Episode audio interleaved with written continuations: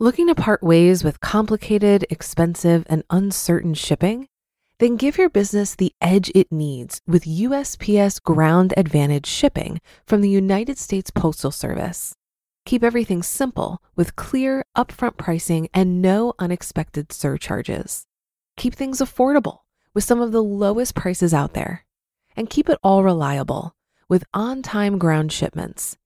It's time to turn shipping to your advantage. Learn how at usps.com/advantage. USPS Ground Advantage: simple, affordable, reliable.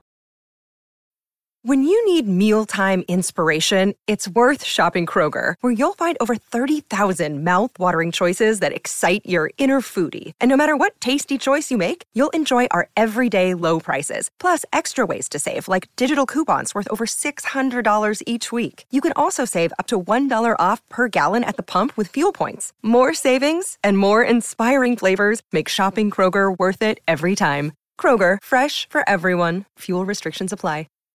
This is Optimal Finance Daily, episode 2165 How to Pass Wealth to Your Kids by ESI of esimoney.com. And I'm your host and personal finance enthusiast, Diana Merriam. Let's get right to it and continue optimizing your life. How to Pass Wealth to Your Kids by ESI of esimoney.com. Have you ever heard the phrase shirt sleeves to shirt sleeves in three generations? FamilyTreeVideo.com notes that other cultures have similar sayings. In Japan, it's rice paddies to rice paddies in three generations. In Scotland, it's the father buys, the son builds, the grandchild sells, and his son begs. And in China, it's wealth never survives three generations. And here's how it explains them all. Quote, Around the world, there are many variations on this theme, all used to describe the tendency of the third generation of a family to squander the wealth obtained by the first. One reason suggested is that the third generation often lacks an understanding of the work needed to build and maintain family wealth due to their dissimilar upbringing. End quote. Generational wealth. They go on and describe the phenomenon in detail. Their thoughts quote, the first generation experiences a life of hardship and is determined to make something better for themselves. They're willing to work hard and save diligently in order to achieve their goal. By their later years, their efforts have paid off and they enjoy a comfortable lifestyle, often with assets to pass on. Their children, the second generation, grow up a witness to their parents' struggle and understand the value of hard work. Although they now live a more comfortable lifestyle, they may still remember a childhood filled with frugality. Because of this awareness, they make sound educational and financial choices that allow them to build upon the foundation their parents worked so hard to create. By retirement, they've acquired even greater wealth. The third generation, however, has no memory of want or struggle. They only know a life of plenty and often lack a realistic understanding of the work needed to create and maintain the lifestyle they now enjoy. When family wealth is passed on, the third generation is simply left to squander what their grandparents and parents worked so hard to achieve. End quote. I'm the second generation in this story.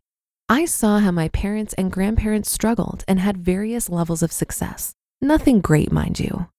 I grew up understanding the value of hard work. Walking beans will do that to you. And certainly had a childhood filled with frugality.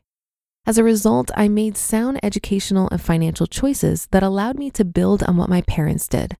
Doing so, I was ultimately able to acquire a solid net worth. The third generation. My kids are the third generation. They have no memory of want or struggle. We're not big spenders, as you know, but there was certainly never a lack. We've taken the kids on three cruises and have been all over the US traveling. They've been on service trips out of the country as well. We do things like buy them new cars and pay for college. They've only known a life of plenty. I wonder if they lack a realistic understanding of the work needed to create and maintain the lifestyle they now enjoy. I wonder if they'll squander what my wife and I have worked so hard to achieve. It's too soon to tell. It's hard to pass wealth along. Here are some numbers on how hard it is to transfer wealth intergenerationally. 70% of millionaires lose their wealth by the second generation, and 90% of millionaires lose their wealth by the third generation. Seems like the old saying is true shirt sleeves to shirt sleeves in three generations is a real thing.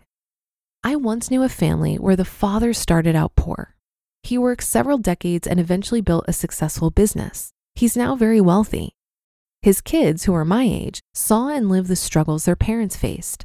They remember working at the business for a few dollars an hour. They recall the time the company almost went bankrupt. They remember when meals were hard to come by. Their kids, the grandchildren of the father, on the other hand, have always known a family that was extremely wealthy. They don't want anything to do with the business or even work for that matter. All they want is their share of the fortune. I know the grandparents and parents are trying to figure out if and how to pass their wealth along without simply flushing it down the toilet or ruining lives. How to pass wealth along. We obviously don't have a great fortune like that, but we do have a good amount of wealth. As we're working on updating our will and estate plan, we're also wondering if and how to pass along our wealth. Do we give it to all the kids? Give them nothing but the education and some financial support along the way? Or do we give them part of what we have and give the rest away? We're still trying to sort that out. I wonder if giving money to our kids once they're adults will harm them. Why? Because one of the seven common traits of millionaires detailed in The Millionaire Next Door is their parents did not provide economic outpatient care. For those of you wondering what that is, economic outpatient care is defined as, quote, economic outpatient care, or EOC, is a term used to express when an affluent parent provides money to an adult child. Offspring who receive EOC have 57% of the net worth compared to their counterparts who are not recipients of EOC. EOC gives recipients a false sense of financial security. For this reason, they purchase homes in upscale neighborhoods that exceed the recommended value according to their incomes. These homes then demand nice cars for the driveway, nice furniture for the living room, and a nice plasma TV to complement the furniture. These offspring also purchase and consume the EOC rather than invest it. If a dose of EOC is given on a regular basis, the EOC can actually be absorbed into the individual's perceived annual income. Expenditures are then calculated with the anticipation of a regularly scheduled dose of EOC. End quote. In other words, people who support their adult children financially on a regular basis aren't really helping the kids, they're enabling them. In the long run, the kids end up being terrible money managers as a result.